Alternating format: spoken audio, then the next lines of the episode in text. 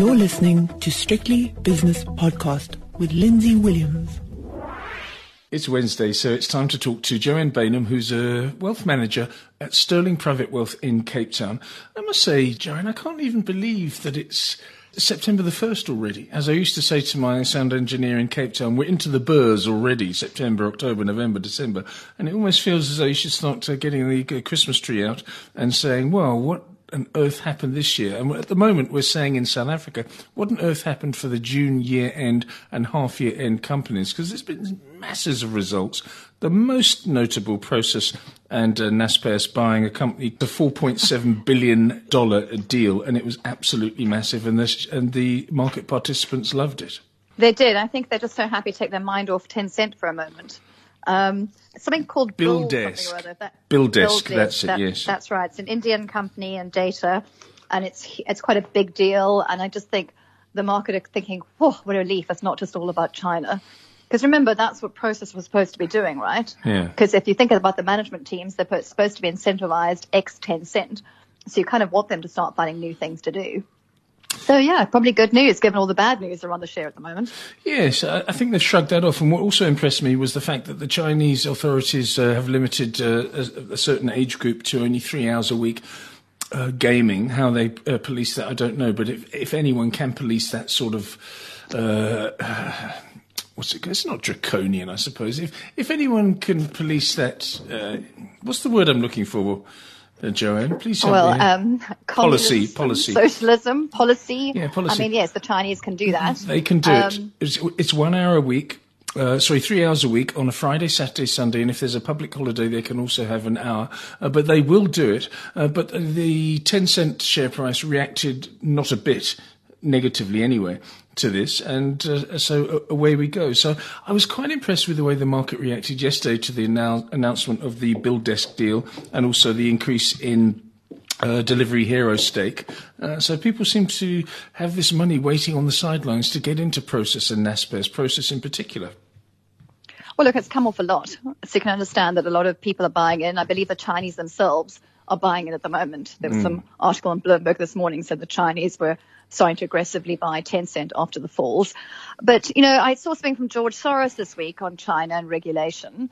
And he's just saying, I'm going to stay far away because mm. he doesn't like what China's doing. So it's, it's still very much up in the air. You know, you're going to have bottom of fishing on these stocks, but it's certainly not clear cut yet whether you want to be aggressively buying Tencent or not. Look, the valuation is much more attractive. That's incredibly obvious. Um, but what happens to earnings? You know, if you take a company that used to be able to the p- teenagers could game whatever they like. It's now three hours a week. That's going to have an impact. Yeah. But but equally, Tencent isn't all about gaming. There are other opportunities within Tencent. It is an investment trust that holds lots of other holdings. If you look at their financials, I think we spoke about this last week. A lot of the money also came from their underlying holdings. So it's not all about gaming. But yes, I mean, you'd imagine that would be pretty bad news. But again, you know, it's in the price. it's not like the share hasn't fallen and the share's fallen quite aggressively. What about the psychology of what we've seen over the last two days, though? On the day of the announcement, the two announcements, um, Delivery Hero and BillDesk, the share price was up something like five to five and a half percent. Um, both of them were, in, in, in, fact. And then today they've also gone up. So that means that uh, people are saying, okay, that was a knee-jerk reaction, maybe, but on the other hand, uh, there's still some, some momentum. So we can't really ignore this thing. Whereas sometimes when these massive deals come along, people say, well, I actually don't know what BillDesk is. So let's be a little bit, um, little little bit wary of it until we can understand the deal uh, properly. This time, it's all guns blazing. Just buy the thing. Well, I think they're just so, as I said earlier, I just think they're so relieved that it's not all about China. This is a big Indian acquisition and it's in digital and it makes them one of the biggest in the world now in terms of the payment story. So, you know, maybe when they start doing more homework, they'll discover it's not quite as good as it looks. But right now, I think people are just so relieved mm. not to be talking about Tencent and gaming and Chinese regulation. Who knows? This might be a very different story in a week's time. And also I haven't really looked at the deal in great detail, no. but it, from the optics, it looks pretty impressive. But from a general point of view, do you think that also the, they had that uh, money that was uh, retrieved from the sale of Tencent, a certain stake in Tencent, it may have been burning a hole in their pockets. And you know that shareholders don't like that sort of thing. So this deal, they say, oh, goodness me, they're actually being proactive They're here. doing something. Yeah, they're not buying think- shares back. They're not. They're not paying out special dividends or increasing their dividend. They're actually just going out and increasing their stakes in certain areas that they like, i.e., payments, fintech, and uh, as we know, gaming and everything else. So I, I think that's that's part of the reason, Joanne. Yeah, I think that's true. I think, look, a lot of people look at Tencent as like an incubator fund, buying lots of holdings in different companies. This is a fairly large one, so it's not quite the incubator side of things. But I think you're spot on, Lindsay. I think it's don't sit in the cash for too long, do something with the money, mm. and don't be all about Tencent. So it's diversifying the company, which I think people are just grabbing hold of at the moment. As I say, time will tell. If you recall, when they originally sold their Tencent stake down, the markets were saying, what on earth are you doing? What are you going to do with the money? Will you ever find anything better to do with the money? Why are you being so stupid? Do you remember? Yes, I remember that. Yeah. And, and now they're going, oh, isn't this fabulous? You sold it to 26% higher than the current share price. Well done. You're brilliant. Mar- markets are fickle. Um, Yes. But your point is valid. They don't want this thing on cash. They're paying management a lot of money. They want management to do something. And this, as I said, takes their eye away purely from China. It puts into something else. I think that's what the market is euphoric about at the moment. But tomorrow it might change again. These markets are very jittery around China at the moment. You know, I think a lot of the Chinese rhetoric coming out is frankly quite worrying. And it's moving further and further away from capitalism. I, find their, their comments quite worrying at the moment. I really do. Yeah, and it's not as if it's just a once-off. It, it, it seems to be becoming more and more regular. It seems to me that uh, President Xi is becoming more and more dictatorial. And I don't know if that's I don't know if that's a, a trend from I don't know if dictators start out as quite nice chaps and then go on and become nasty people. But it seems to me he said to himself, "I'm president for life now. I can do what I like," and he's directing people in that in, in that direction. Is that is that is that too Look, I mean. I- on a very philosophical note, we, we know at the world at the moment capitalism isn't really working. Okay, so if we just go back a step and look at what central banks have been doing for the last couple of years, income inequality has grown massively around the world ever since sort of 08 and what we've seen central banks do. Even COVID has made it worse from education levels to the people who's you know, support you in a shopping centre can't stay at home, but people who are in the sort of financial services can. You've even seen in those industries massive differences in salary increases. So we have got a world where income inequality is massively increasing and capitalism is a large part of that. Maybe China's saying we don't want that as our business model. And maybe we want it to be fairer to everyone. You know, if, if you're a street sweeper in China today, you're probably thinking you like what a lot of these things are. If you're a massive capitalist earning a lot of money and not paying a lot of tax, you're probably very worried but, but equally, something's not right in the global system. So maybe China's making some good ideas, but as a person who's a shareholder in that country, I'm getting nervous because they're not on my side anymore. Uh, and that's something we have to be honest about. yeah, So I agree with you. I think he's becoming more dictatorial, but he's also coming about, you know, evening out the spoils. So it depends which side of the fence you're sitting as, whether it's a good thing or a bad thing, I guess. Yeah, and we're not going to talk about politics now and them taking advantage of the fact that the US political system and the whole country is now fractured and splintered. I don't know. I, I'm, I don't want to get into politics too much, but it seems to me America is, it's not a laughing stock, but people are looking at it and saying, you're no longer the power that you were. You're still the biggest uh, uh, so-called superpower in the world. But on the other hand, you're just losing it a little bit. And that's evidenced by the last two presidents. The current president, who I think is sort of waning a little bit. And uh, obviously, we know the story about Donald Trump, who was a complete and utter, total disaster. Um, but anyway, let's talk about South Africa now. Because Just, just a, sorry, I, another interesting story. I don't know if you saw it on Twitter, but or just read in the newspapers. But I see uh, Putin is saying that he won't force vaccines on people and he won't force vaccine passports. Whoever thought that Russia would be the country coming out saying, you know, treat people like adults and see what they want to do with their lives, and yet the rest of the world are telling you exactly how to do things. I mean, if you look today at Australia and New Zealand, it's a complete and utter basket case in terms of the way they're running that country. It's truly frightening that people have no, uh, they have no rights anymore. What the police are doing in that country is just is just disturbing, to put it plainly. Okay, well, this is so, Yes, disturbing. uh, politics are interesting at the moment. This is disturbing. Florida, okay. Have you seen the spike in cases in Florida where they don't have to wear masks and uh, where the, there's a Republican governor there and they they've have now got mobile morgues in Florida, okay? And I know you're an anti-vaxxer and you like people to have their freedom. no, no, hang on. No, no, no, hang on. Whoa, Lindsay, it's very important this. I'm not an anti-vaxxer. I'm a pro-choice, uh, and it's very, very. No, that's such a fudge. No, it's that not. That is such no, a fence-sitting fudge. No, it's Joanne. not. It's not because it is. why it's not. I have been vaccinated, and I will get my second vaccination. Yes. Okay. So, so that's why I'm saying to you, it's not offensive. I have done it, and I will do it for myself, and I will do it because for various reasons. Okay.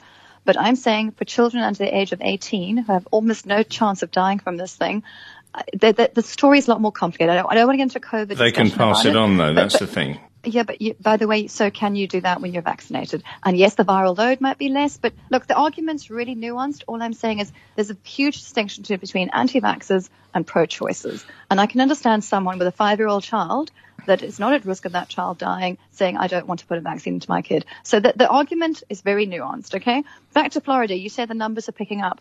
They're also picking up massively in Israel. So Israel, I think yesterday reported like 10,000 cases. They are practically 80, 90% vaccinated. And they're now saying you need a third vaccination. Yeah, why not? If, So if that'll so help, point then why not? Even if, no, no, completely. And I think, look, Lindsay, the reality is everybody wants to get on with their lives. Okay, we want to get on with our lives. I, they've now come and said natural immunity is actually better than a vaccine. There's another bizarre concept for you. We want to get on with our lives. We want to get economies back on track. We just want to be normal again. And whether that means the introverts can all stay at home, that's great. But the extroverts might want to get on with their lives and want to travel again. So I, there's a very distinct, clear distinction between anti-vaxxers and pro pro-choice. I've had my vaccines and I will have my second. I don't So, think that wearing yes. a mask or having a having an injection in my right or left arm is really impinging upon my lifestyle. It, it's really not, and I think people make too much of it. I saw a really really good uh, cartoon uh, yesterday, uh, Joanne, and it's, it was a, it's a, a black and white uh, sort of a, a pencil sketch, and there's a chap sitting at his laptop like you and I are at the moment, and he's and he his wife or his partner is walking out out the room, and he says, "Come back, honey," or something, and. I've just found some. I've just found some research that all the medical experts and the uh, doctors and the um, scientists have missed. And it was basically saying that people are reading too much, uh, too much anti, um, or rather fake news when it comes to what's what's going on, and saying that they are suddenly the experts because they read something on the internet. And it, I thought it was actually very impactful. So we mustn't talk about that. Let's talk, let's talk about. South Africa's seasonally adjusted purchasing, purchasing managers index recovered in August after a steep drop last month when arson and looting gripped parts of the country. We know about that.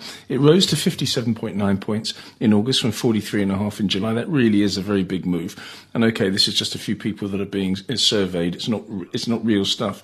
It's uh, people saying, well, we are going to do this and we might do that, but that can change on a ticky, as they say in South Africa. But when you have a look at that and you have a look at some of the results coming out of SA companies this week, and indeed this last two, three weeks, maybe, maybe there is a recovery on the go here. What do you think?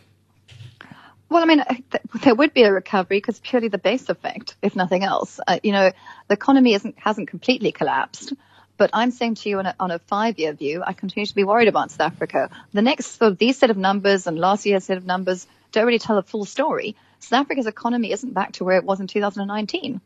You know, and we've got a, as, as we know you and I have discussed at length, a massive unemployment problem and a huge unemployment problem in the youth. Not to mention our education system is a joke. The children in this country can't read and write and they're 12 years old. These are massive problems and they don't go away on a 12 month or two year view.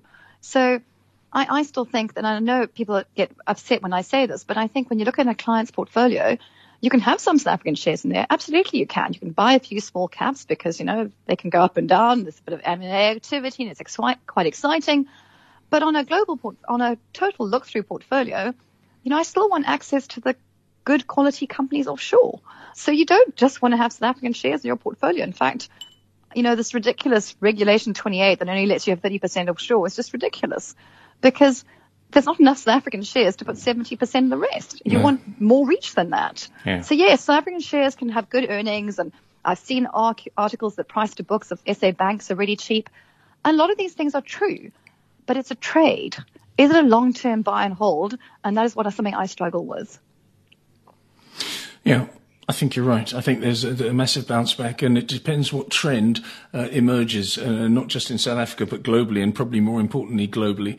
And um, if, if the trend continues, then fine, go with it. But are there companies that can take advantage of it? Uh, I, I, just don't know. I, I think it's a, a very, very interesting um, post uh, pandemic environment that we're going through now, and investors that get it right will get it very, very right, and those that don't will be left in the doldrums. Look, I think these markets are incredibly difficult at the moment, mm. uh, and we've got and it remains a difficult market because valuations are not on your side. So let's talk, not talk about South Africa on its own because we're just one of many stock markets in the world. If you look at global stock markets, valuations are not on your side, particularly in the US. It's expensive. But then you've got this ridiculous story that the Fed doesn't seem to be in any hurry to taper or even remotely even think about raising interest rates. Okay. So you still have a huge amount of liquidity underpinned to stock markets. And where else do you put your money? So on the one side, you're saying common sense says, I don't want to buy these things, getting too expensive. And the other side of the portfolio, you're going, well, well, I don't want to sit in cash because that's going backwards. And I certainly don't want to buy US treasuries because that gives me no yield. So it remains very, very tricky markets. And yes, you will find the odd stock picking opportunity, but on a very broad level, asset allocation is very difficult at the moment. Okay, on that note, uh, we've we've achieved absolutely nothing during this conversation. Thanks, Lindsay. I, I, think you know. I think what we have achieved is, yes. you know, if you're going to take a vaccine, do it for your good reasons. Yeah. And I am pro-choice, not anti-vaxxer. I think what we've also achieved is if a client is risk adverse, then you should be thinking more about capital preservation at the moment. And if yeah. a client has a long-term time frame, then don't try and time the markets because, quite frankly, at the moment, it's just too difficult to do. You can't do it. Uh, but at the same time, here we are with the uh, S&P, uh, the Nasdaq, and the Dow Jones at nearly all-time record highs. So you've just got to stay, as somebody always says to me, trade what you see on the screen. In other words, just, uh, don't don't fight it. It's it's just going up right now. The JSE has lagged a little bit compared to its American uh, peers, but on the other hand, it's also not doing too badly. So, yeah I don't think we should overthink it, but um, yes, your, your point is well made. Markets are very difficult right now, and I think for, well, the, I... for the last four months of this year, they'll be even more, uh, I won't say difficult, but uh, interesting. Let's put it that way. Well, look, I think what we had last year was the markets fell quite aggressively and then bounced hugely afterwards. But from an economic growth perspective, we saw terrible economic numbers last year. Then we've seen fantastic economic numbers this year from a base effect. The big question, as you pointed out earlier, Lindsay, is what happens in 2022. And does, is it sustainable? Do we see economic growth continuing to rally like we've seen this year? And I think that remains the really difficult question because do you stick with the winners the last 10 years, which mean your growth quality companies, which have been underpinned by loose liquidity? Or do you start saying, well, I think economic growth is going to turn around now eventually, ignoring the base effect in last year and this year together, but from a 2019 to 2022 perspective, are we seeing stronger growth globally? And there is huge fiscal spending coming through. And maybe governments are finally waking up to the fact that there's huge income, income inequality in the world. Yeah. And we've got to sort of link that money has to filter down. And if that money filters down, a lot of value companies will do very well. So yes, um, well, time will tell. Mm. But, but I think human resilience is pretty powerful, and I think people want to get on with their lives. So I'm in the camp of things get better. Okay, very good. Uh, great insight. Thanks very much, Joanne. Joanne Baynham is from Sterling Private Wealth in the Western Cape. The views and opinions expressed in these podcasts are those of Lindsay Williams and various contributors and do not reflect the policy, position, or opinion of any other agency, organization, employer, or company associated with strictlybusinesspodcast.com. Assumptions made on the analyses are not reflective of the position of any other entity other than the speaker or the author. And since we are critically thinking human beings, these views are always subject to change, revision, and rethinking at any time. Please do not hold us to them in perpetuity.